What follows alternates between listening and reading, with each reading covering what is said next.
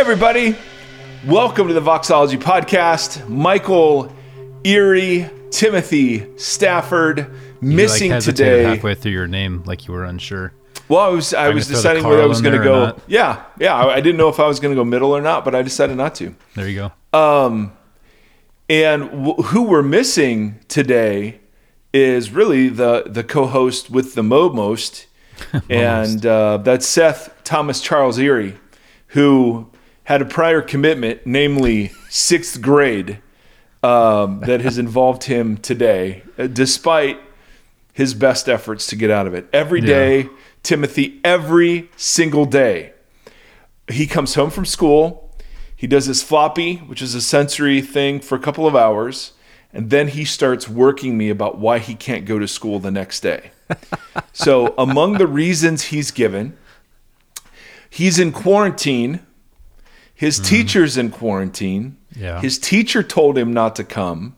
Mm-hmm. He's going to work with me at Journey Church. He's going to work at Chick fil A. Oh, He, yep, he is he is sick. He has a fever, but he doesn't know how to pronounce that really well. So it took us a while to suss fever out. yeah. And he wants to go to Zaxby's, which is I was gonna, Zaxby's. yeah, I was just gonna ask, did Chick Fil A retake the crown? Or No, it- it's still. I mean, it's still, it's still neck and neck, and um, we're just all befuddled here in the Erre household about how how such a thing could happen. So anyway, Beef Seth is missing. Yeah, we're not going to get him started on that one. Um, although um, the other morning, so he is fully in teenager mode. I when I wake him up, it is he throws things, he slams doors, he threw out the F word, used g- very appropriately, by the way, but nevertheless, got a reaction from Dad on that one. Yeah. Um, he will say, you know, Dad, leave me alone. Dad, you drive me insane. Dad, you're crazy. Dad, you're a strange child.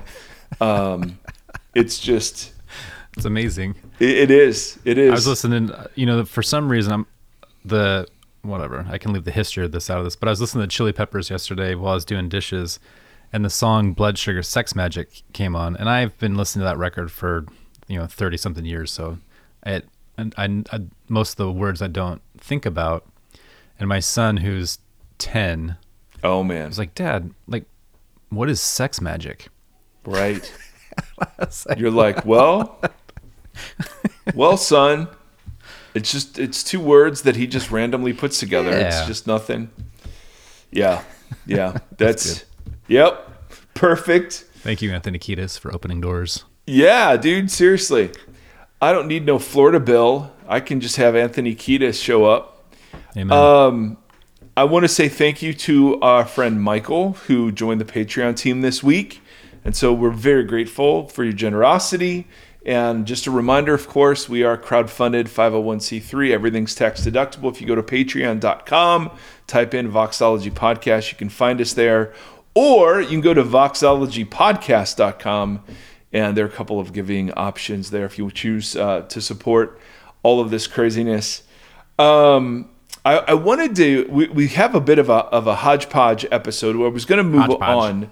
Hodgepodge. I was going to move on to a different word, um, but th- there were just a couple of things that came up this week that I thought, hmm. Tim and I thought, hmm, maybe we should talk about these things. Um, last Sometimes week, you got to digest all the heavy food that you've been eating for the last couple of weeks. yes, yes, absolutely, and then just take a big shot of Metamucil. And so today's episode is brought to you by. Yes, Metamucil. If you don't know what that is, fantastic. You're under 40. so, um, but we, we've been talking about the missions uh, conversation, and uh, we got a really articulate email that we read from um, uh, an acquaintance slash friend of mine named Mike.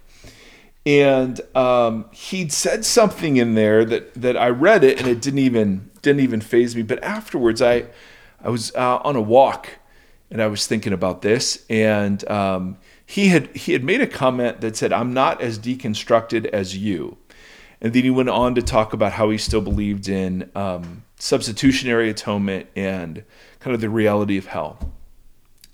And um, and and I've heard this from from people that that have had sort of questions about you know the direction of where we're headed theologically and all those sorts of things.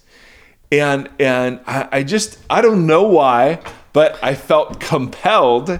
Uh, and whenever I get defensive about something, I've learned over the course of um, years to sort of just be inquisitive about that. Like, Yeah. huh, what's? And so I felt defensive about that because what I what I wanted to say is um, I'm not deconstructing in the way that you're thinking that I'm deconstructing Right. like um and, and i know we've talked about deconstruction ad nauseum so this isn't some huge comment but um i i just want to lay all the cards on the table. Like i've never been more committed to jesus. I've never been more committed to the bible. I've never com- more, been more committed to the reality of this organization slash organism we call the church. I've never been more committed to mission as defined as showing people and helping people to see the beauty of Jesus of Nazareth so that so that they might be compelled in the same way I have been. Yeah. um like all of those things. I do I think substitutionary atonement's in the Bible? Yeah. I mean Jesus compared uh, his death the, the the the meal he used to point to his death was Passover. So absolutely there's substitutionary language in the Bible. There's wrath language in the Bible but I, I need to explain. I don't. I don't know if I need to, but I, I want to I want to. explain um, how I approach this stuff. And and so in in my uh, my graduate degree is in philosophy of religion, and in uh, philosophy there are different ways of reasoning, and uh, the the the way of reasoning that um, mo- makes the most intuitive sense um, is is a way of reasoning called inference to the best explanation. So you take a bunch of data and you try on different ways of explaining that data and fitting it together and but it's all inference it's not it's not straight deduction um, but it, but you know it's not unreasonable either and you sort of build a hypothesis that kind of holds the data together Yeah. Um, and I have been compelled by that way of looking at things ever since I first understood what it was uh, that that what meant and was. Um, and, and it's in a branch of philosophy called epistemology, which is how do we know things. And there are all sorts of ways of knowing. Um, but when I look at the Bible and I look at individual pieces of the Bible, and I realize that the previous understandings and contexts don't like leave a lot of those data points out. And they're not data points. This is all about a relationship. But I'm, if i can just use that Yeah. kind of narrow image for a second of of computation. The idea is um yeah wrath. It's in there. And the, and sometimes it's called god's wrath or wrath of god. But then there are other times it's spoken of as a power or a reality outside that's impersonal and so, how do you put that data together? Hell, sure, hell's in there, lake of fire's in there, last everlasting darkness in there. Um, and so are all sorts of images around death, destruction. There's some hints, um, or at least allusions to the idea that you know we'll, we everything will be reconciled or renewed or put back together. So how do you put all of that data together? And just to simply say eternal conscious torment, that doesn't account for all the data. Um, as we say, it's just more complicated than that. Yeah. And um, and so when we're exploring what what it means to be saved, I don't mean to say that the other data points aren't legit or valid around the traditional understandings of what saved means. I'm just saying they don't include the broad swaths of other parts of the story that have to be included in whatever explanation you're looking to give. And so, um, for me, I do not see myself even remotely as deconstructing away from faith. And I'm not saying uh, my friend Mike meant this at all, Right. But that's how my defensive ears heard it.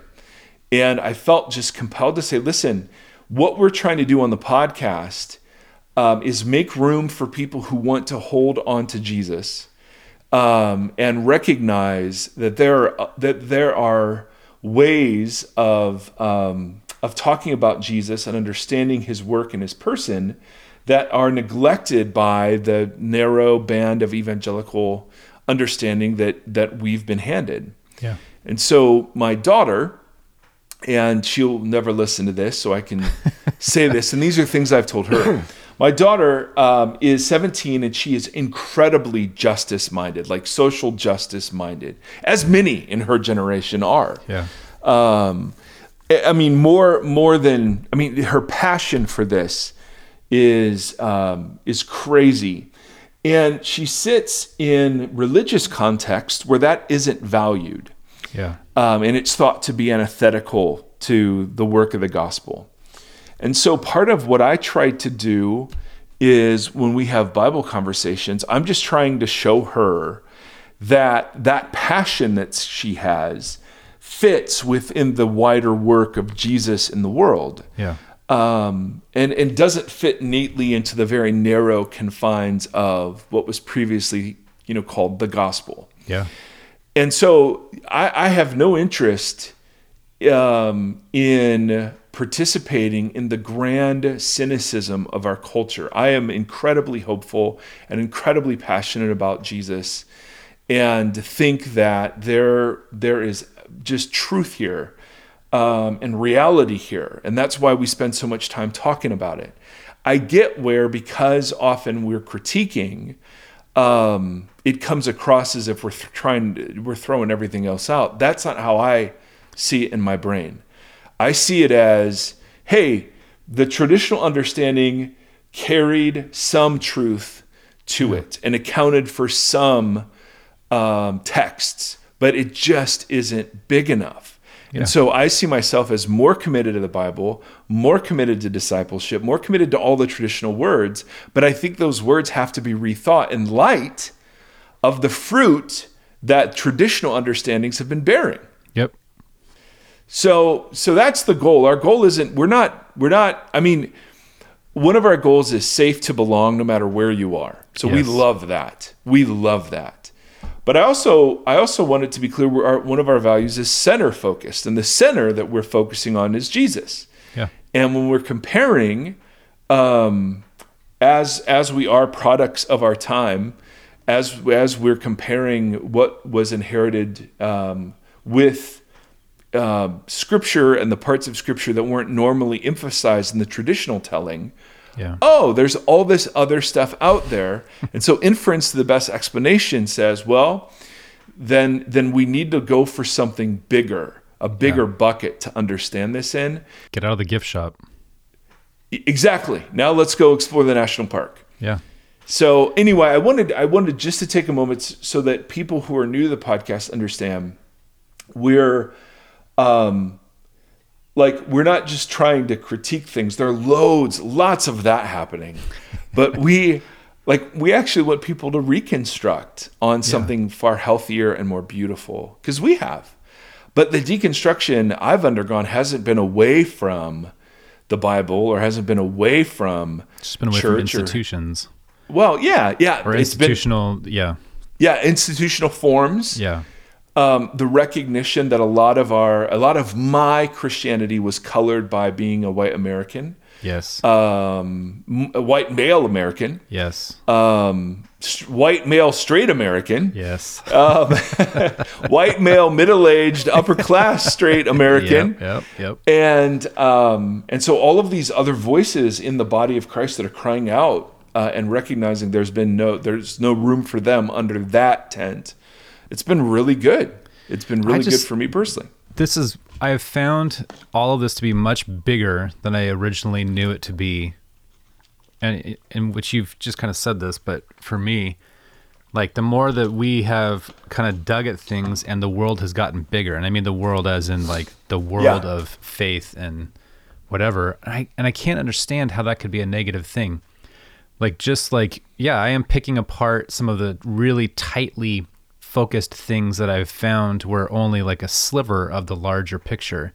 I didn't throw the sliver out. The sliver just had a bigger place in a bigger Yeah. piece of wood that and and and when you put it back in the larger piece of wood, it takes on different different Yeah. shape or and different. perhaps it um, doesn't agitate your skin the way a sliver does anymore too. Oh, the, I was thinking about it in regards of soccer too. Like we, when you're clinging to just one simple thing and you're missing the larger picture, it's like you're just focusing on how to tie your shoes, but understanding why you tie your shoes the way you do in a soccer game affects the way that you kick the ball and how your laces get caught up on things. And then it's like, but then you also just focus on not kicking with your toes and making that the focal point. But even that has larger implication as to why and where you kick the ball and why. It's like if you just show up Right. to play soccer and you're just like, hey, soccer is ball, goal.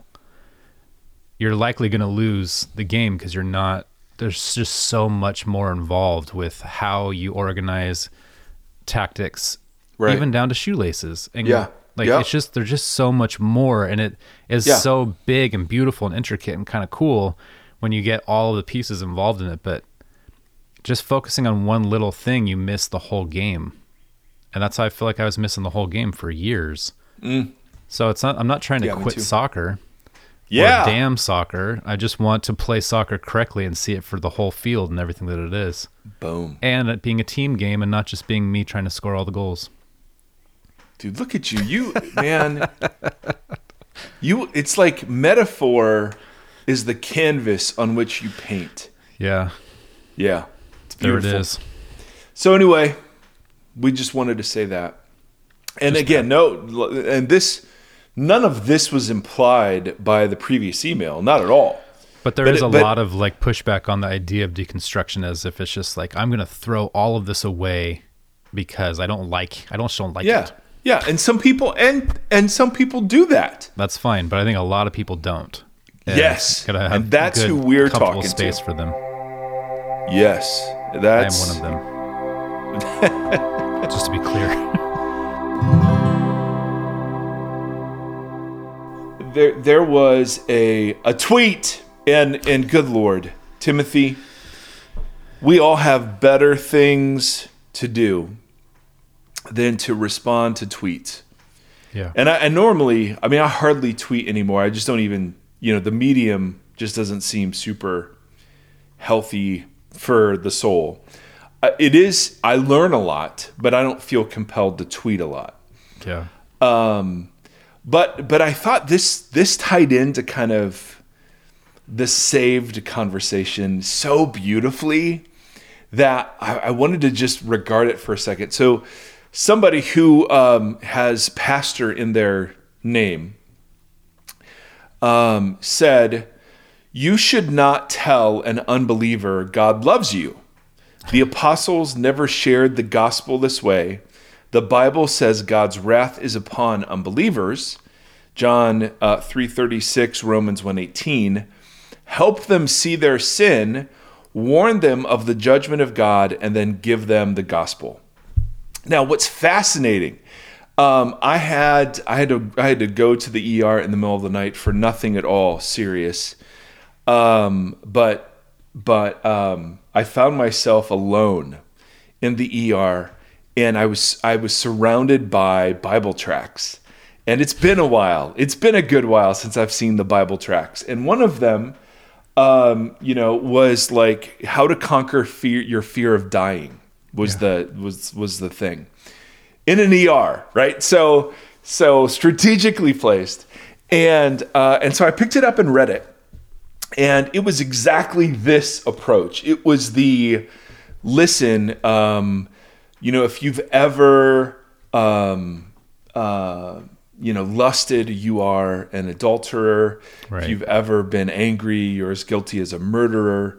And so, how would you do standing before God's, you know, sort of legal tribunal? Terrible. And yeah, and uh, but good news, Oh. uh, Jesus has taken that you know punishment on himself, Uh, and you know then we get into all of that, and and it it this tweet reminded me of that approach, and so I just want to and and this is a very common approach in certain sectors of Christianity, so I wanted to just take a moment to speak to it um, with gentleness and respect to somebody who's you know wanting to see people come to Jesus, but um, I Does just though? think, well, I think there's a lot that's wrong, um, shockingly, about this tweet.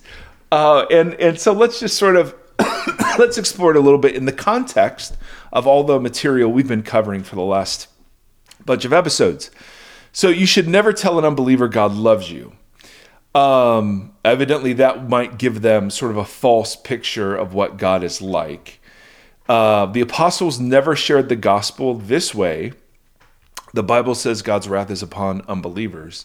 Help them see their sin, warn them of judgment of God, and give them the gospel. So, um, uh, just a just a couple of thoughts. First of all, um, uh, the the Bible itself really contradicts so much of what uh, this uh, person is saying here.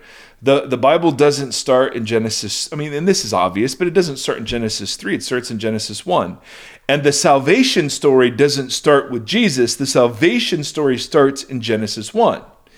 Jesus doesn't drop into nowhere or into human history from nowhere. He comes as the bearer of and the fulfillment of this incredible story that begins with the declaration that it is good and that human beings were very good. Um, and so, so you've already you're already emphasizing the wrong thing by starting uh, with the idea that God um, um, is his primary orientation towards us as unbelievers is wrath. Yeah. But then you have individual passages about God wanting people to be saved, for God so loved the world. And the world here, again, we talked about the three meanings of world. The world here means the, the human population. It doesn't mean the created order, nor does it mean the organized system of, of you know sin, death, and flesh that stands in op- opposition to God. The world here means the human population, Yeah. and and inst- and, and immediately after um, it says this, it says the Son did not come into the world to judge it, um, but to save it. And yes, John 3 does end with for people who well let me get the let me get the um, specific quote it's uh, whoever believes in the son has eternal life but whoever rejects the son will not see life for god's wrath remains um, on them and that totally fits in the context um, of the idea that you know whoever believes in god shall not perish but have eternal life.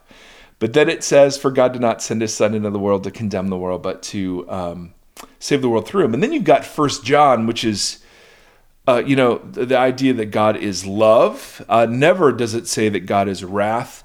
Um, and, and you have all you have the practice of jesus with unbelievers um, who were would have been construed as enemies of God. Here they're welcome to the table. Um, it's the Pharisees that are rebuked and warned of wrath, not the unbelievers. You have the preaching of Paul when he stands before the Greeks. Um, he does say judgment is coming, absolutely, but he places it in the context not of wrath, but accountability. Now, what you've been ignorant of, now you're aware of um, is the idea behind his concept of judgment there. And the, when you look at the apostolic preaching, the, the, the words love and wrath are, are neither in there. None of none of those words are in there. It's about when Paul's speaking to Jews, he doesn't start from a position of love. That's already assumed. Israel was God's chosen people. He's coming now declaring that Jesus is the Christ, using the Jewish backstory uh, as color in order to show, in contrast, um, how Jesus has fulfilled and surprised the Old Testament story. Um, and so, so I, I just, I couldn't, I, I just can't. And then the passages he's using, John 3.36 and Romans 1. In John 3.36, um, uh, this is this is in the context of a conversation with Nicodemus, which is already contradicted. That flat understanding is already contradicted by the announcement of God's love to people. And then he, he quotes Romans 1:18, which as Gamba shows, God's wrath is being revealed against all ungodliness and unrighteousness. That is part of a polemic that um, Paul is using in Romans 1 to flip back on the judges in Romans 2 and is not is very common to other forms of Jewish literature at the time and um, and literally is um, the the goal of reading that was to arouse and incite the judgmentalism of the Gentile population who were who were assuming that that their pretending at Jewish identity somehow made them immune from this general story. And um, and led them to judge other Gentile believers, saying, "Well, that's true of you, but not of us." Yeah. Paul takes that whole thing, flips it, and says, um, "No, no, no. Whatever you on whatever point you judge them, um, you're judging yourselves."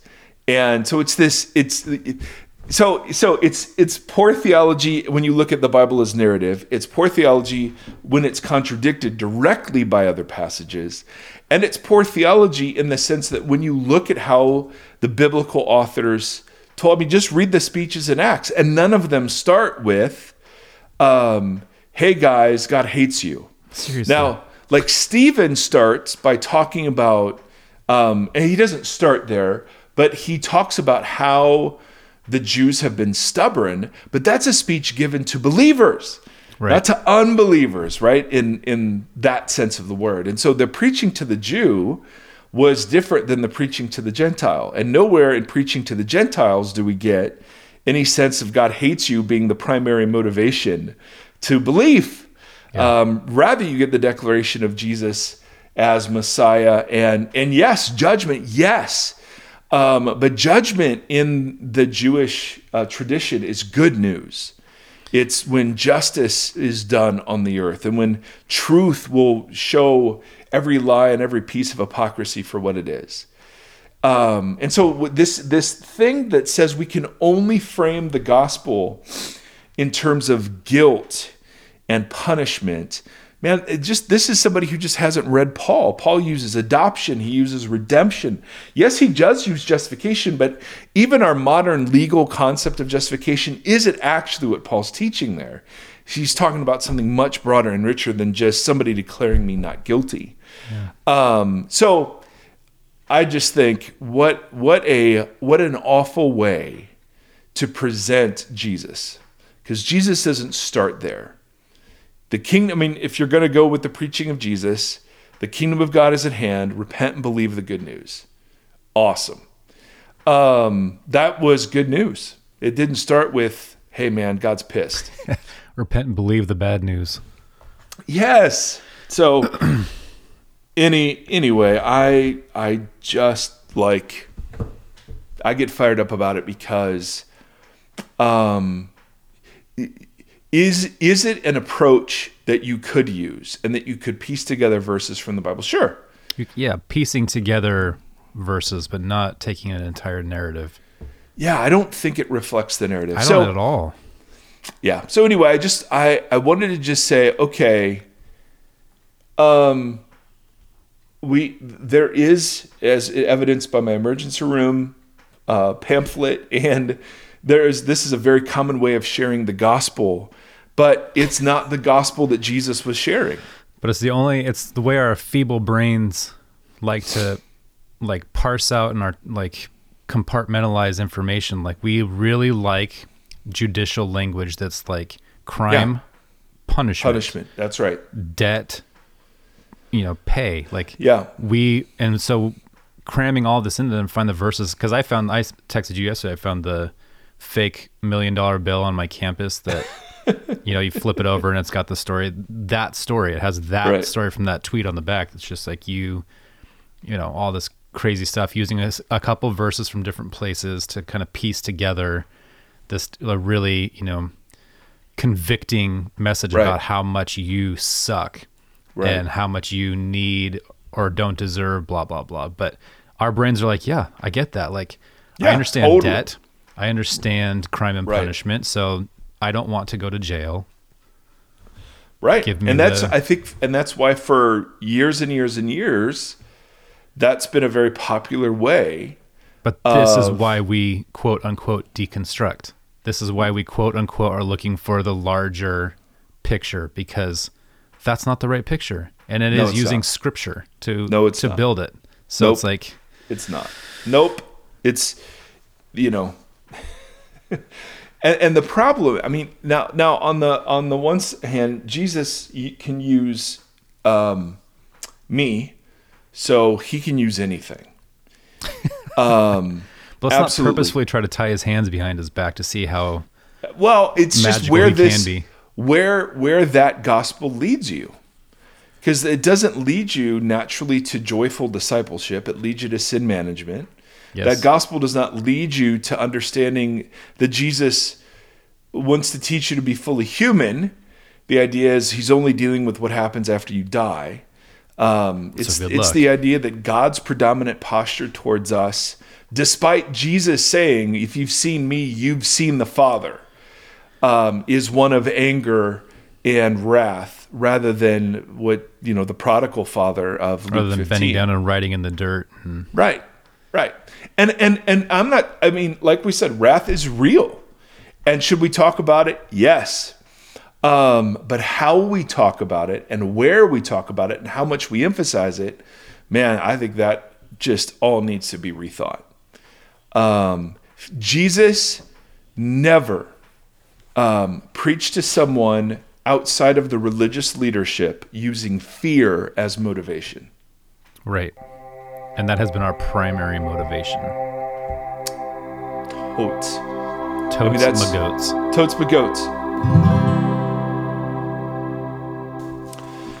This email is the reason we're doing a whole episode of the mishmash. Um, because this was just devastating and I and it, it it provoked so much thought. It said, Mike, a friend of mine is dying of cancer and has just gone into hospice. I'll be meeting with her soon. That this is even happening is shocking and crushing.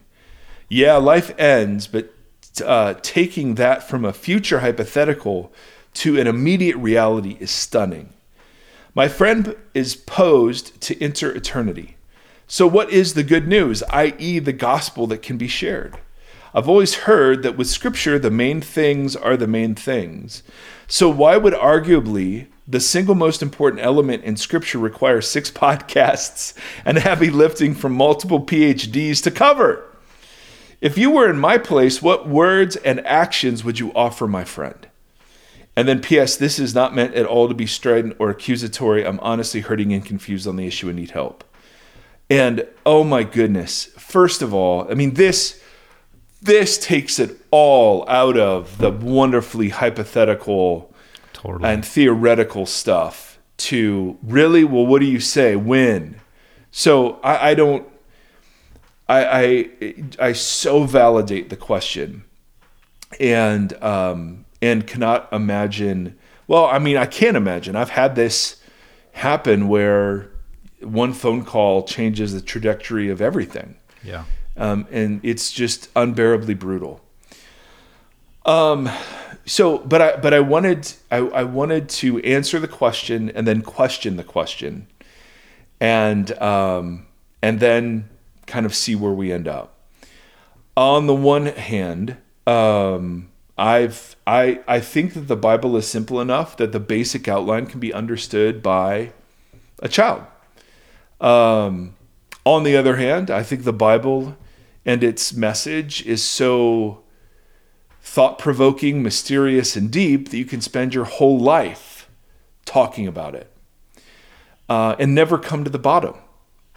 And so I am, it doesn't surprise me. In fact, it encourages me that lots of PhDs and six podcasts aren't even enough to explore the national park that is God's work in Jesus for us and the world.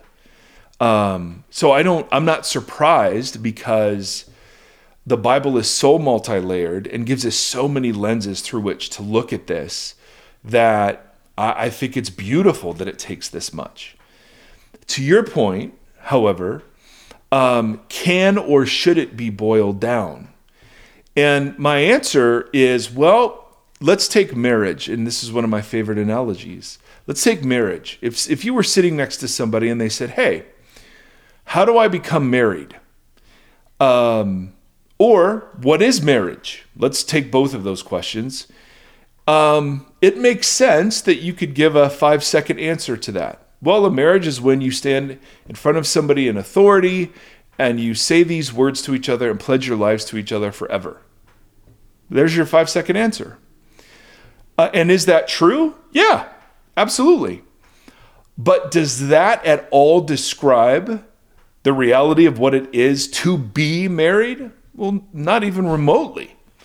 I mean, how the the people who've been married 50 years still talk about the mystery of it all.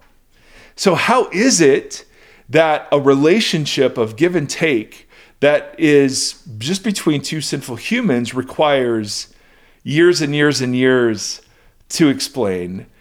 Um, and yet we can describe it in five seconds. And so I just want to I want to question the question saying this the, the need that we have for it to be boiled down is a uniquely American phenomenon. Hmm.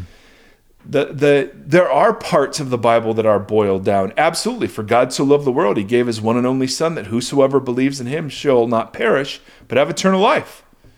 Great. But as we've seen, those words need to be explained. And so you can give a five second answer, but then you're sitting in, and I've, I've done sermon series going word by word through John 3:16. For God so loved the right. world, he gave his son, whosoever believes not perish but have life. All of those things need explained. Yeah.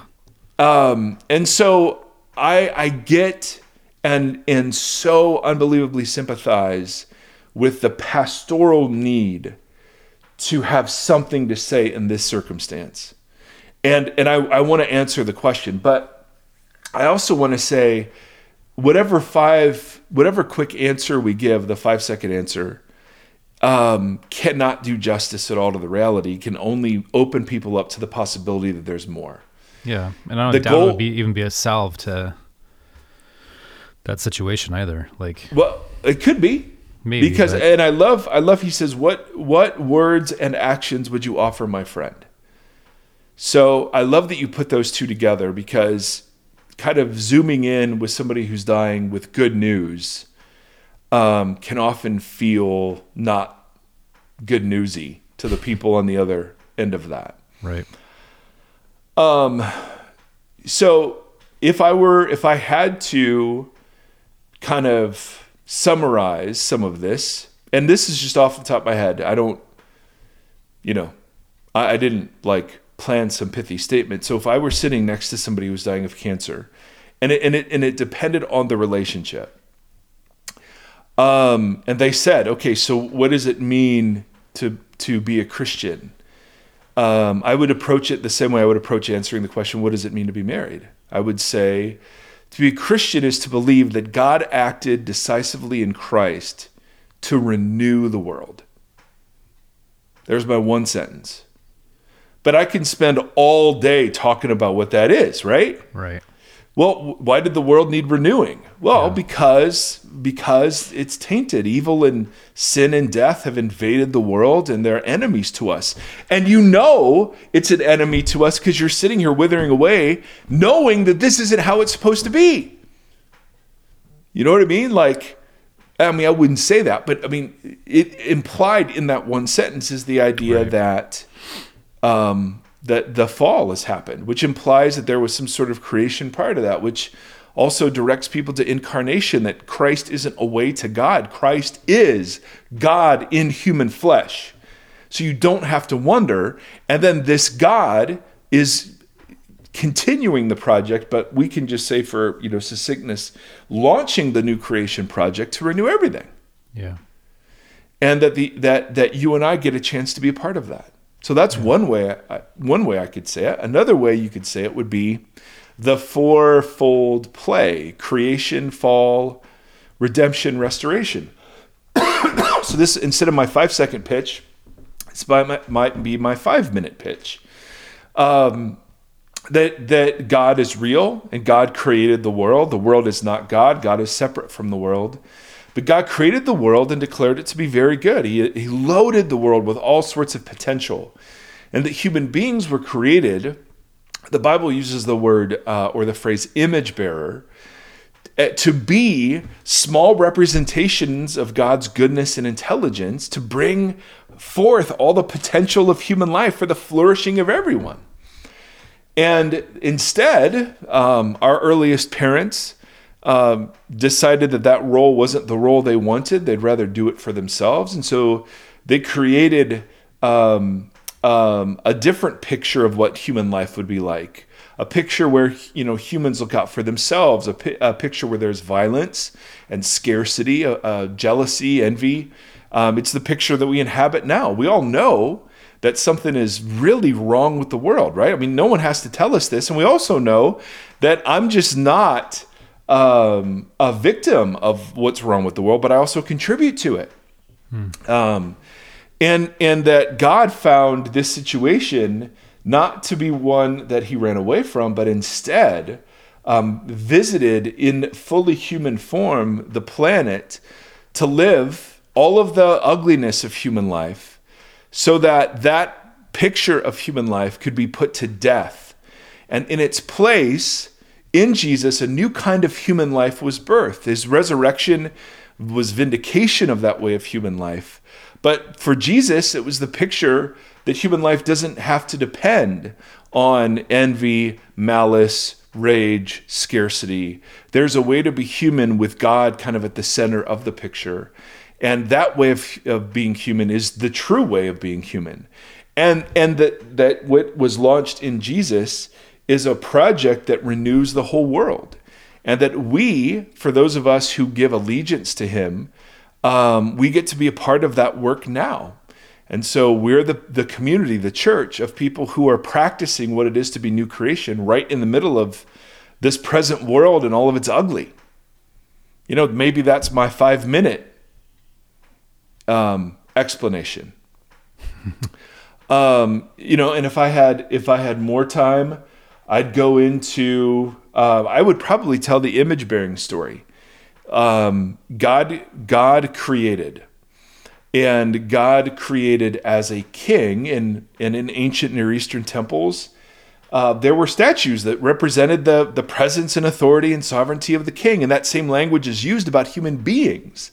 That, like, there's this cosmic temple called all creation, and, and there is a, a cosmic king called God who creates human beings to reflect God's goodness into creation and to bring about its flourishing. But that image has been defaced and marred. And so instead of imaging the, the true, good, and beautiful God, we now image all sorts of things, whether it's greed or lust or anger or war or violence. And that, that Jesus came as God in human flesh to show us what a true and full human looked like, the, the renewal of the image. And then the invitation, of course, is for us to take on that image um, as his followers. I mean, and, and all of this could be much better. I'm just doing this off the top of my head. But there are loads of words and ways that you could tell the story. The the so so if I were sitting with someone who had no awareness of Christian themes, I would do the creation, fall, redemption, restoration one. Um, to me, right after Easter, the the one sentence of um, you know God has launched His new creation project in Christ towards the renewal of everything. Like, yeah. oh my goodness, you know. So, my friend, uh, none of this has to have the last word over you. It's unfair. It's not right. It's awful. It's evil.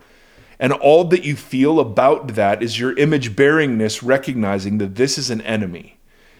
Cancer is not a natural part of the world. It is it is an invader. And um, for those of us who give allegiance to this Jesus and and live into that story, the the picture is that death is one more enemy to be conquered, and that there's a whole new mode of life on the other side of that. Yeah. You know what I mean? Um, I don't know if, if this is helpful at all or it's dumb. Um, I'm gonna rethink about you know the stuff I've said and go, oh, should have said that, should have said that. what actions would I offer my friend? Well, they, these are far more important. Yeah. Um, the the action of uh, presence. Yes. We've talked about sitting shiva, mm-hmm. um, where uh, in Jesus's day, uh, mourners would come to a person's house who had suffered loss and just sit. Yeah. They would do the housework, arrange the food, but they weren't there to give easy answers. They were there to be present. Yeah. Um, so the temptation, and, and I'm not saying you're at all saying this, but the temptation to give cliches in those moments is almost overwhelming. And Yeah. so we have to resist the urge to talk all the time or to offer hope unless it's um, unless it's asked for. And so presence, it would be one. Uh, the hospitality of receiving someone as they are. Yep. So in all of their complaining, if any, if on in all their sickness and all their bodily stuff, the the reception and not being disgusted or turned away by any of that, but the full reception of them as they are in that moment, whether it's pretty or ugly or both. Um, the the posture of listening and just asking questions Yep. um, and and and rarely giving, unless asked for directly, rarely giving answers. Yeah. Um, and then I think the posture of lament. Yep. The, God, this is unfair. God, this isn't right. God, why is this happening? I think all- I think those are the postures that I've learned anyway Yeah. to sit with um, in grief and and don't you know you want to be a presence where the person doesn't have to comfort you Yes. and and that having gone through some grief the most exhausting thing about it is comforting other people um and and it's all well intentioned Yeah. absolutely but you want to be the kind of person that sits with another person that doesn't require them to comfort you Yes. um and you know anyway do you want to add any anything to that No, that's what I what you just said was what I was going to say. I don't know that I have a what or would even try to articulate a message in that. I would just go and sit and, you know, do everything you just said. Sit, cry, laugh, listen. Um you know, just dignify her humanity within that. Yeah. Yeah. Yeah. My Lord. We'll all be at that place at some point. That's the thing. That's death is such a weird. We just can't. I mean, and I'm saying this personally. Like I, it's a such a difficult thing for me to wrestle with and reconcile still. Hmm. Like, and at the same time, it's the one thing that we. It's the one inevitability for all of us. Yeah. Yeah. And so it's just this conundrum of and I, I and I don't mean a conundrum in like I don't understand it. I understand the complexity and why it's confusing or daunting or all that stuff. Like I fully understand the breadth of that, but at the same time it's like it's just interesting that that's the one thing that we just can't most people can't reconcile or can't like sit with. Mm-hmm. So Yep. I don't know. That's a terrible. I mean, this is. I don't think there's a right answer. I, I mean, I think what you just said, like not trying to posture yourself so it's not about you, that's about yes. her, is is Yeah. kind of the key. Yeah. And to to answer his question, um, if you know if she did ask me, I would tell her that I love her, and I would tell her that I personally believe that she will be made whole, that she'll be made new, uh, that Jesus is the first fruits of that new creation, and you know that the poisons of this world had its way, but you know that I believe she will be made whole. Um, that I have hope in that. yeah. Yeah. I mean, I've sat with friends Yeah. who, you know, whenever I would see them, it, it literally looks like you could pick them up with two fingers. And it's, it's, it is horrific. Yeah. But you kind of have to grieve on your own time, Yep. You know? Yep. Um, but you, and uh, yeah, you, and, and you don't just do false hopefulness either. No. There's this weird line where, man, you're living in the truth of what this is, Yes. you know? Oh, so, so my dear um, emailer, um, to wrap it up, I would tell a story if somebody said, What's the gospel? I would tell a story. And um, the point of that story is to um, point to Jesus as the way in which and the person through whom God's commitment to the world is seen. And implied in that is God's commitment to you.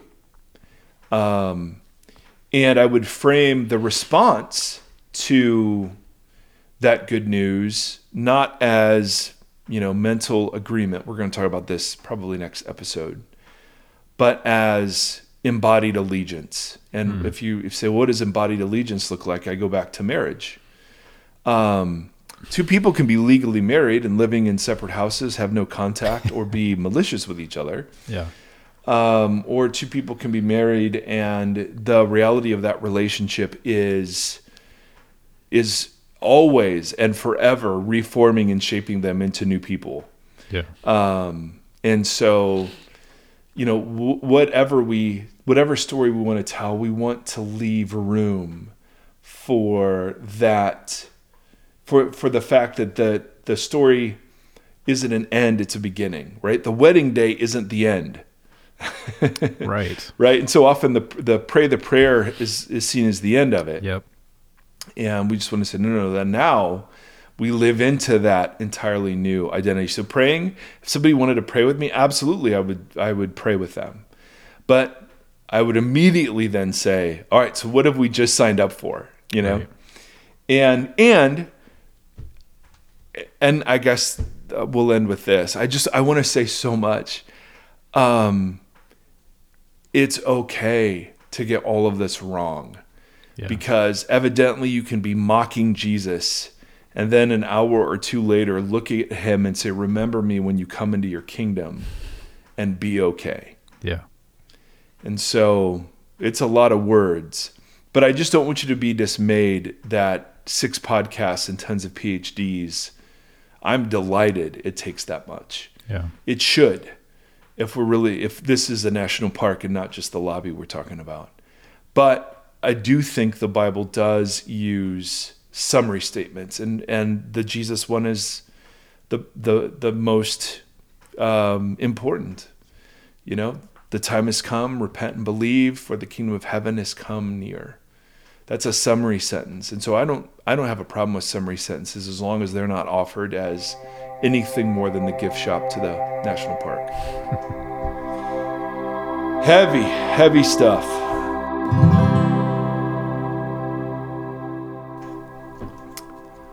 All right. So um, another email, which is awesome.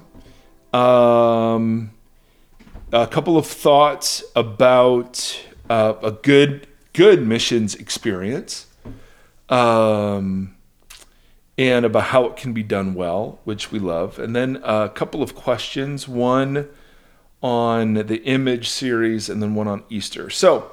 Now, on to the image series. I'm on the tail end of my own defragmentation journey of faith. And for those of you who are of a certain age, you remember when you would have to defrag your disks, um, uh, your computer disks. Do you remember this, Timothy? Yeah. Defrag. defrag.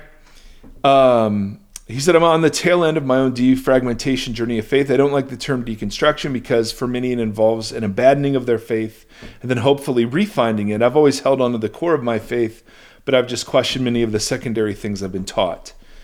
Uh, I love what I love about the series is that it confirms and expands on many of the things I've wrestled with. That the Christian faith is more than just an insurance policy, and that the Christian life is more than just sin management. Uh, but to be honest, this series is also a lot to process in my drive to and from work. Yes, and and it's going to get worse. I'm so sorry. I know you are already giving a broad stroke telling of it all, but I wonder if it can be boiled down even further to a Romans road style message of the gospel, just as a skeleton to hang the rest on. Yes. What a great question, and I hope we just did that, or at least started it. I can give it more thought if any of that was deficient. Any chance of you guys putting something like that together? Well, dear emailer, we just, or I, I don't know what Tim would do. I just gave it my best shot. Mm-hmm. Tim, what would you do? to boil that down, I don't know. That's that question has kind of come in a few times in the last Yeah. month or two, and I don't know that I have a. You know, I just went through this process with trying to teach on Easter, and like, how do I mm-hmm. boil this down? Yep. and what do I want to say with this? And even with the last conversation about the friend that's dying, it's like I'm really compelled by this idea of renewal and and what that means. And I think that I would try to have a conversation in there, but it'd Yeah. always be a conversation. I just don't. I don't see the point in lecturing or preaching at people. I just see engaging in conversations with people, and I don't know if I'm good enough to articulate. Obviously, I'm the one that rambles. I don't know if I'm good enough to articulate something so big in a really truncated version. Because I think Yeah. a lot of it has to be embodied and shown and lived together. And so I would maybe invite somebody into a longer conversation that has a lot of flesh Yeah. and blood and, you know, Yeah. that kind of stuff in it. Holding, this is Nate FaceTiming me. Hey, buddy, we're podcasting. You want to say hi to the internet? Okay, here we go. Sorry, connecting to my car. Yeah, of course. Yo, internet, what's up? It's your favorite. I've got to play my theme song in this edit. What's up, everybody? You know what time it is. It's Nate. Play my theme song. Yeah. Uh, hope you guys are well. What, what are you guys? What are you doing, boy? Hope you guys are flourishing. You Oh. listen to Big Red Start. That's his car. Mm, look at that. I'm about to go. I'm about to go interview someone because I'm a boss. Whoa, I got promoted whoa. within a month of me working at this like huge company. So I'm a beast. Yeah, you are. Hey, hey, let me call you back in a little bit. All right. Yeah, sounds good. Bye, internet. Hope you guys uh, have a good day. Love you. Love you. Sorry. And you guys got a lot of personality in your family. Oh my lord, I can't even. It's pretty great. I, well, well, so do you, but it's just not as internationally known. We got a little taste, little taste of Mazzy.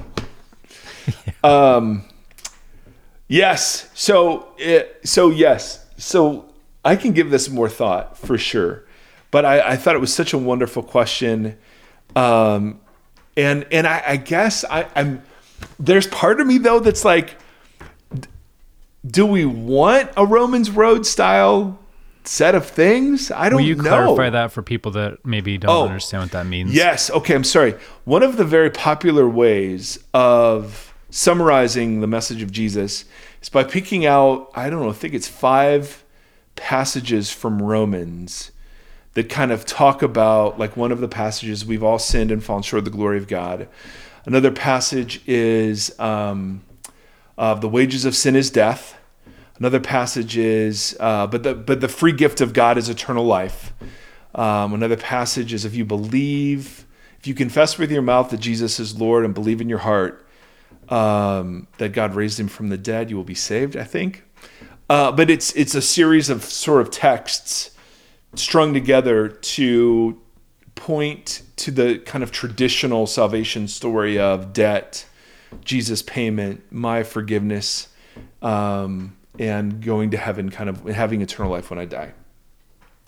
So, so I don't. Uh, again, I mean, if I were to, eh, like, if I if someone asked me, okay, so how did you and your wife meet? The last thing I would ever do is give a set of propositions. You know, what I would do instead is tell a story. Yeah. And I just think the gospel needs to be reconfigured along story lines so that it's not a Romans road presentation, but it's a story. Um, and um, so I like, I mean, the skeleton for me is creation, fall, redemption, restoration. Um, or creation, fall, redemption, recreation, if if you like that better. But anyway, great question. Uh, and then he asks one final question. I was talking to a good friend of mine on Good Friday, and he posed he posed an interesting question that I think is being answered by your current series, but again, a simplified version might help to answer it more concisely. Indeed, we both attend UMCs, which I guess are United United Methodist churches. So we follow the liturgical calendar, including Lent. Awesome. His question was, What's so great about Easter that it warrants 40 days of fasting and reflection?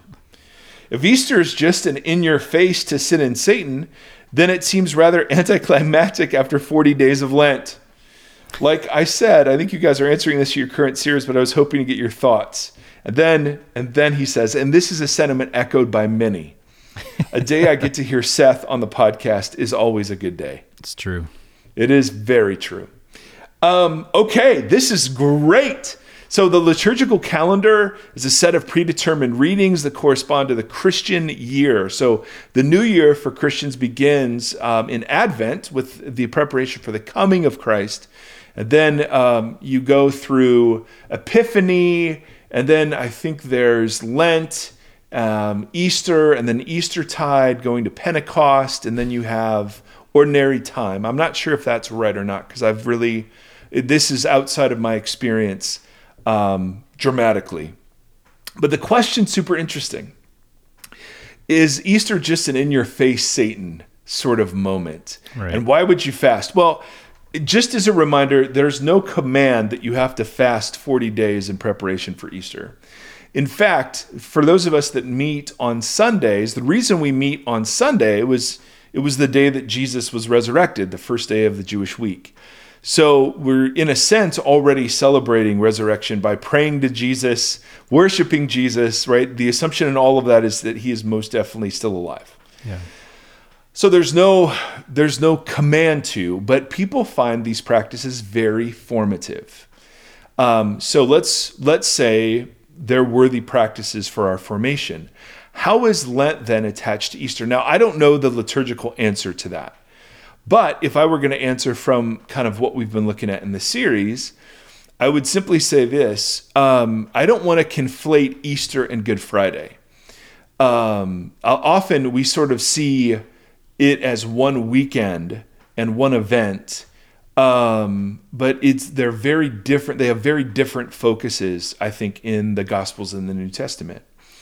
Um, and, I've always thought, you know, the Good Friday was the weightier thing, and that Easter was supposedly the joy, you know, that Jesus has conquered death.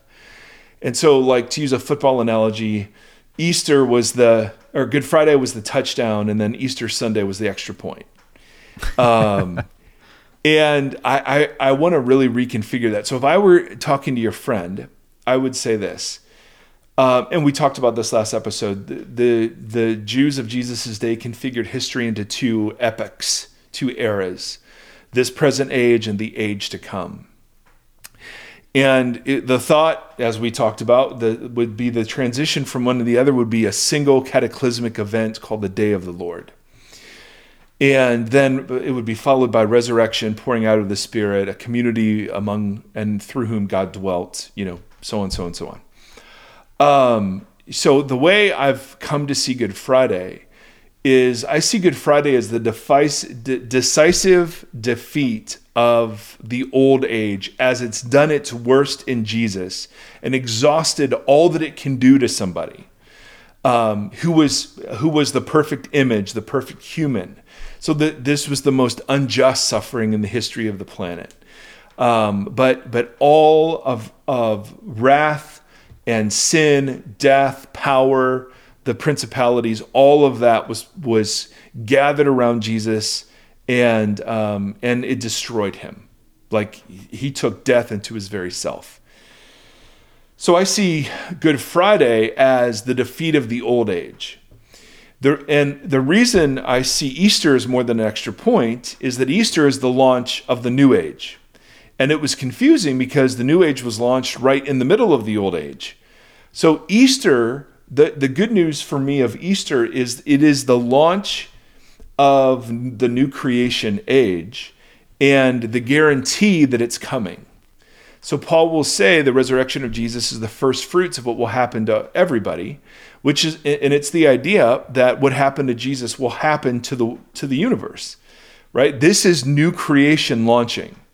So the denial of self um, for 40 days seems to me, in the same way that Christmas builds anticipation, seems to me to be um, a, a reflection on the curses of the old age um, lack, scarcity, suffering, injustice, hunger, thirst.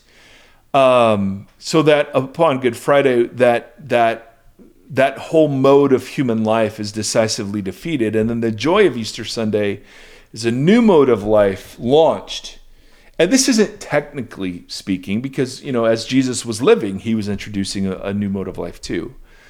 But um, that mode of life then is characterized by celebration and by um, new community dynamics and new ways of understanding how it is that we relate to people and enemies and the redefinition of hospitality around neighborliness and the idea that neighbor, neighborliness is to be given to everybody instead of just those who are like me. And so, um, if the old age is defined by suffering and lack and injustice, the new age is defined by plenty and hope and joy. And so we're practicing, we're reenacting that process through Lent and then Easter celebrations. Um, and, and, in some understandings, I would imagine that there's a, a sense, a small sense of death to self um, as I go through Lent as well, that I'm dying to pieces of humanity that I, I've deemed normal and needed. And there's a resurrection of a new kind of habit or relationship towards that thing um, when I re engage it at Easter after 40 days of denial. So I don't know. What do you think? I don't know. I spent a lot of time avoiding things like liturgy because uh, it all felt rhetorical to me. Yeah, I think I, as somebody who has been a non-denominational guy, there are some right. really attractive parts to it. Well, I think I'm I'm at a place in life now where I see the place that liturgy and history and kind of partnering in some of that stuff makes sense to me. It didn't forever because it felt um I don't like doing things for the purpose of routine or for the purpose of like nostalgia or whatever. Right, like that's right, just not right. in my personality. So I would see some of that stuff and I would be like, we're doing like, do you even know what you're saying right now? Do you know why you're saying it? Um, you know, very cynical as I can be. You know, I'm coming into a time period where I'm opening or awakening to um, all of that having a place and a role in my faith and my understanding and my lineage. Yeah, I think this whole weekend is fascinating. The whole, like the tandem of Friday and Sunday, I think is really interesting. And, you know, just spending so much time exploring it in the last couple of weeks and what it means to partner in like just the victim, like the, just the role that violence plays mm. in the story and how we shouldn't, or how we just really need to be intentional about, um, seeing and helping and coming alongside victims of violence. Violence in our world too that mm. god now understands and not losing mm. friday in sunday but also that it is about sunday that Right. this is a resurrection story Right. and last year I taught on Saturday, and I think Silent Saturday is fascinating. I think that's Right. where we are in a lot of ways. Like, I was trying to picture the disciples on Friday night when Jesus dies, and they're like, "Oh crap!" And then, like, did they go to bed that night? Did they Right, were they running right. around scared and whatever? Like, is your anxiety and adrenaline so high you can't go to bed? And then you wake up on Saturday or find yourself on Saturday, and Jesus doesn't show up, and you're like, "Oh no!" And you're in this long point of silence, waiting to hear and waiting to see, trusting in what Jesus had said, but not seeing him directly. And then you see what Sunday, how when Jesus does rise, the people that do reflect instantly on him, the ones that don't. It's just, I the whole thing is a complex, nuanced human right. human story that I just I think is so compelling and so interesting. But I think there's so much more to it than he died, he rose, congratulations.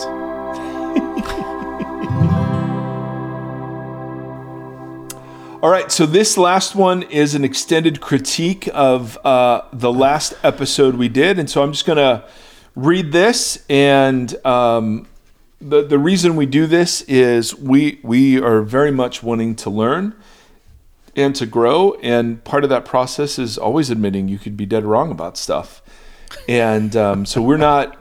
We we're just fine with people saying um, you guys are idiots. This is not what this person is saying, but they raised some points, and I I wanted to read it. Um, uh, I have been listening to your series on the word saved. I have a few comments. First, one of the things that does not come across is that the saints are truly changed by their encounter with Christ in salvation. We experience a new birth from above. Contrary to Mike's comment that we are still sinners, nowhere does the New Testament refer to saints as sinners.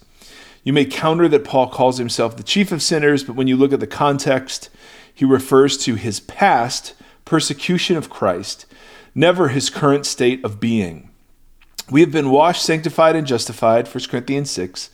The idea that we are simultaneously um, saints and sinners is deeply ingrained in the church, but it is a paradigm that must be re examined. The church focuses so much more on being sinners than on being righteous in Christ. Um, um, and we need to rethink that, is the idea. Uh, so, first critique. Second critique, Mike stated that's why Paul will say things like, Your old self is dead, so kill it. I don't see this terminology in regard to the old self in the New Testament. Our old self was crucified with Christ, Romans 6. We have clothed ourselves with Christ by being baptized into him, Galatians 3. Yes, we are put we are to put to death whatever remains in us that is earthly, Colossians 3. However, Doing this does not entail the old self dying again. It is connected to renewing our minds, Ephesians 4 and Colossians 3. It may seem like I am nitpicking over semantics, but I believe Scripture tells us that our old self has died with Christ, and now we need to live in the new self, even though we have freedom to indulge the flesh. The semantics is a matter of identity. We don't need to keep killing our old selves. It is finished. Our identity is the new self, but we need to continually renew our mind and walk in a manner worthy of our calling. Um, he gives uh, the example of the sacraments um, and um, references the example I gave of a guy who was feeling sinful um, after he had come to Christ as kind of evidence for this. Um, third critique an essential point of biblical clarity is related to Tim's comment about why Jesus spoke in parables. Tim stated, Why did Jesus always do parables? He wanted to incite the imagination. Jesus did not use parables to incite the imagination. He used them so that, quote, though seeing they may not see, though hearing they may not understand, Luke 8 10. Jesus' use of parables fulfilled prophecy in Matthew 13 34, and he used them to obscure the truth from unbelieving people, Matthew 13, Mark 4. This is not a minor point. The fact is that those who've hardened themselves to the truth will have difficulty believing no matter what they are told. We do need imagination to set our minds on things above, but life is experienced by faith in Jesus Christ. Finally, Tim's struggle uh, with why God has chosen this quote overlap time period is perplexing. Oh, it's perplexing. The Bible is pretty too. clear. the Bible is pretty clear. We are the body of Christ who is still active in the world. The church are the only people who have the word of life. Yes, we suffer because Jesus suffered, but like Paul, some are suffering to complete what is lacking in Christ's afflictions for the sake of the church. The Apostle Peter gives a beautiful picture of why we are in between. And this is from uh, 2 Peter 3. Do not ignore this one fact, beloved, that with the Lord, one day is like a thousand years, and a thousand years are like one day. The Lord is not slow about his promise, as some think of slowness, but is patient with you, not wanting any to perish, but all to come to repentance. But the day of the Lord will come like a thief, and then when the heavens will pass away with a loud noise, and the elements will be dissolved with fire, and the earth and everything that is done in it will be disclosed. And then he ends, I'm sorry this is so long. I apologize if it comes across as judgmental. I believe we must rightly divide the word of God. Sometimes I think we overcomplicate matters. Sometimes, like Jesus' parables, the answer is right in front of us, but we refuse to see it. There is a lot to discern about our life in Christ in this world. I appreciate that you are opening the dialogue. There you go. So, thank you so much um, for that feedback. And I just wanted to take a moment to um, just read it because some of you might be thinking similar things and say, great. Um, I don't ever want to come across as someone who's needing to respond to all of that feedback. Um, and so I sometimes just like letting it stand kind of on its own two legs. Unless, is there anything you want to add, Mr. Timothy Spice?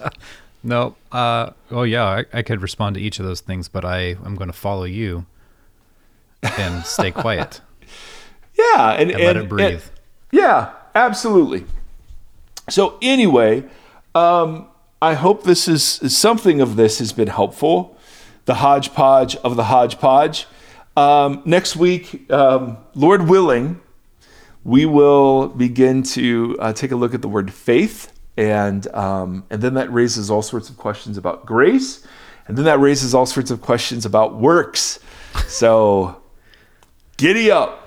Yeehaw. Uh, yes, but man, thank you so much for all the participation in the community. We're so honored to be a part of it. Timothy, the last word resides with you.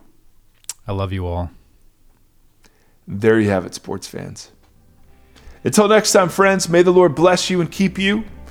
May the Lord shine his face upon you and be gracious to you. May the Lord lift up his countenance to you.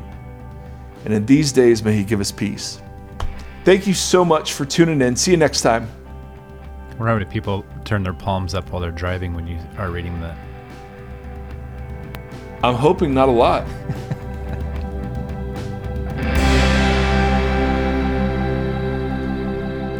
Thank you, thank you, thank you for listening to this conversation.